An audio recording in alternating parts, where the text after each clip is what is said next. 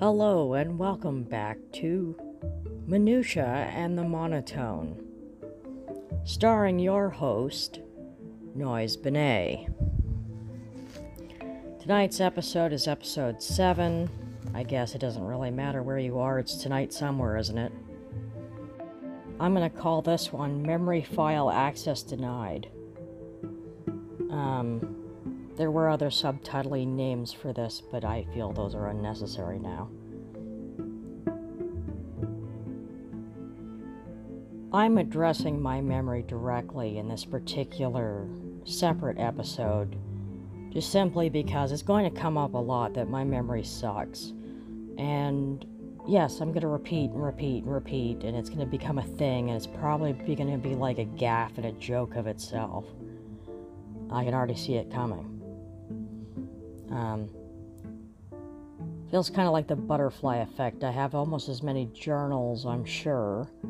I just don't time travel through them and mess with other people's lives while trying to fix their lives, while trying to fix my own life.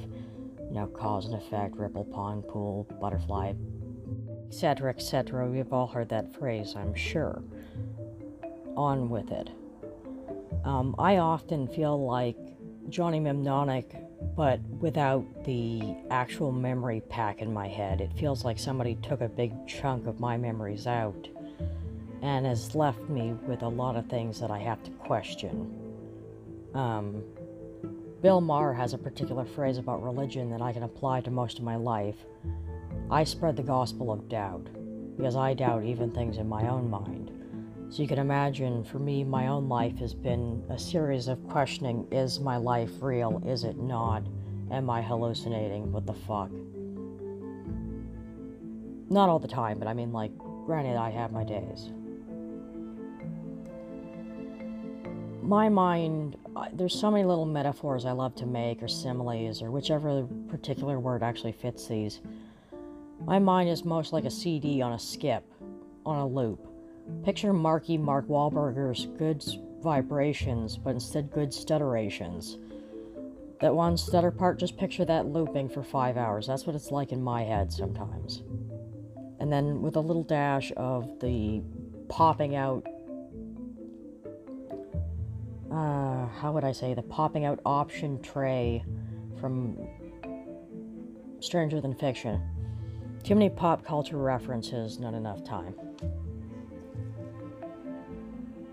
There are only really a handful of my own true memories that I think are generated by my own mind, without some kind of external influence from being told a story. Most of my earliest memories are very foggy and faint. I imagine that's how most children remember their their childhood. Z.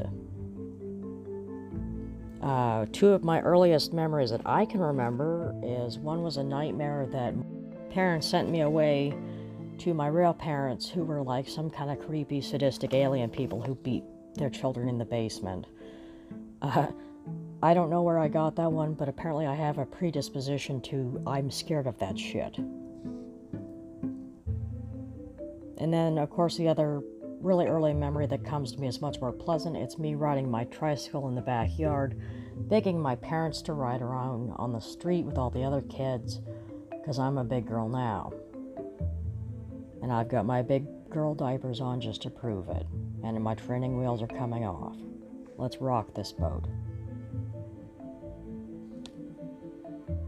Uh, one of my earlier attempts uh, at uh, a uh, mm, autobiography style book was called Boys Don't Bleed which is a rather vulgar and tasteless title, but it really goes in character with the tasteless and rather crude nature of Bill.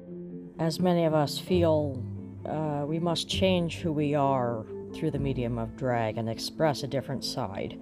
I feel a very a kinship to Bill Hicks, and I feel like my drag Sona would be mostly probably a really sad drag imitation of that the fury the the the outrage, the uh, if I ever got into news reporting, because I have an outrage at today's society, I just don't speak it as often, depending on the period of things, because I either get spooked or I get ballsy. in the day of everything listening to you, I'm recording myself, recording myself, recording myself, incriminating myself. So, what do you want? One of the comedians I most relate to on a memory level is Lewis Black. Um, also, he wrote one of the most tragic Christmas books I've ever read, and yeah. Anyway, I relate to his memory level from a performance quite some time ago. Um, he said something, and I'm going to paraphrase here because I'm a watercolor water cooler comedian. Uh, you remember that movie, the one with the guy, the girl, and the obvious ending? I'm paraphrasing. Ooh, minutia. Failing to be correct again. Legit concern was brought up in early 2020 uh, with the state of my memory. Um, I was checking into things and finding a lot of problems with it. Um, a quick overview of sort of my symptoms and feelings on it are as follows, but the likely sources of my memory decline are beforehand mentioned mental breakdowns every two to three years since I was nine, high levels of psych meds cooking my noggin since I was 17, 18, uh, sleep deprivation abuse since I was nine, possible PTSD from a various life of being a sensitive pussy wimpo, whiner. You know, I, I don't take pain well. I'm a, I'm a sensitive soul.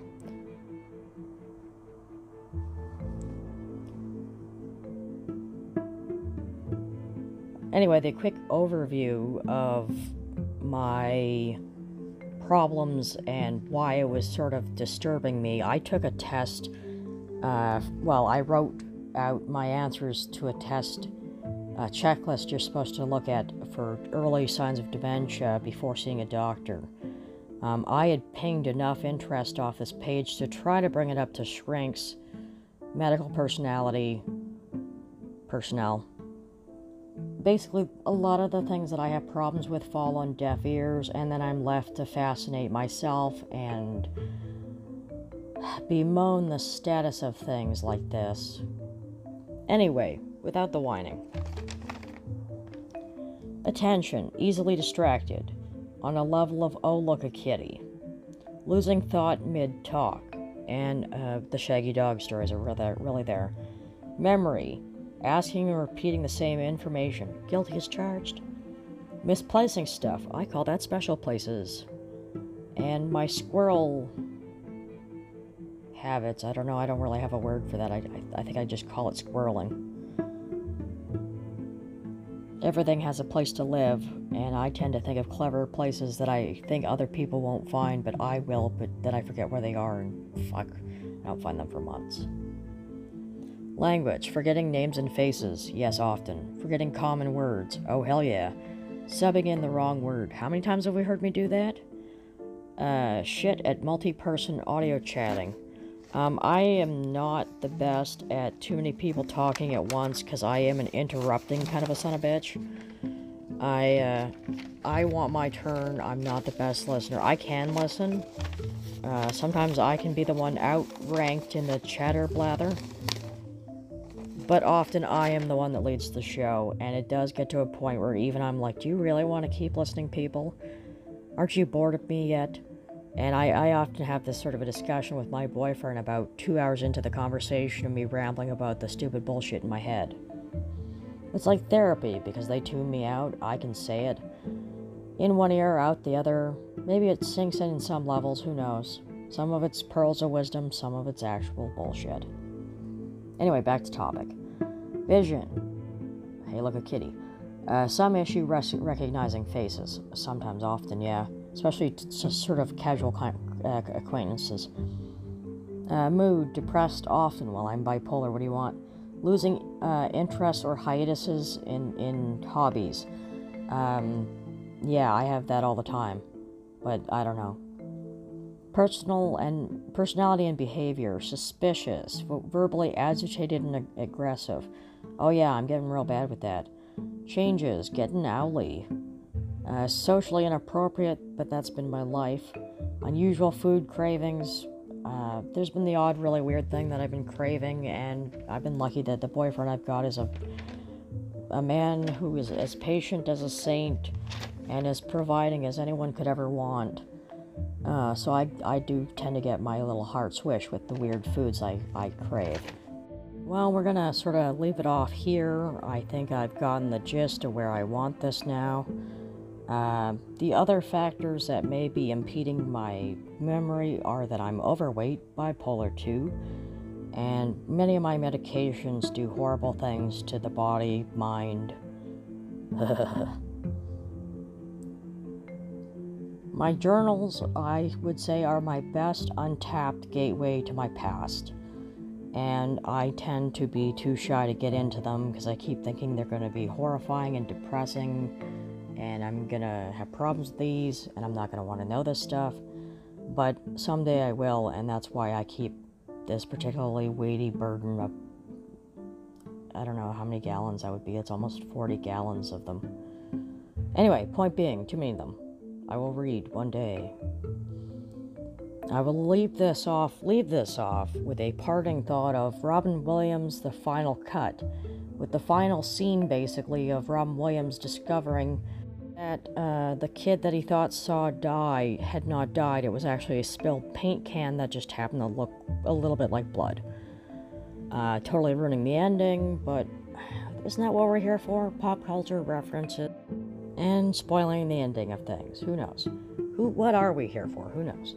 But anyway, point being, I want the the parting thought for you to be: sometimes your memories are not what you're gonna remember. Eyewitness. Um, forensic stuff tends to show that the memory tends to store and collect rather weirdly. You probably did not remember things the way you saw it, and every year that passes between you and that memory, that memory changes and grows and becomes a more elaborate story or less of a story. So, these are my particular weirdly remembered yarns. And thank you for listening, whoever you are, wherever you are. Hope you enjoyed. This was Noise Benet, and this was the show Minutia and the Monotone. Tune in next time.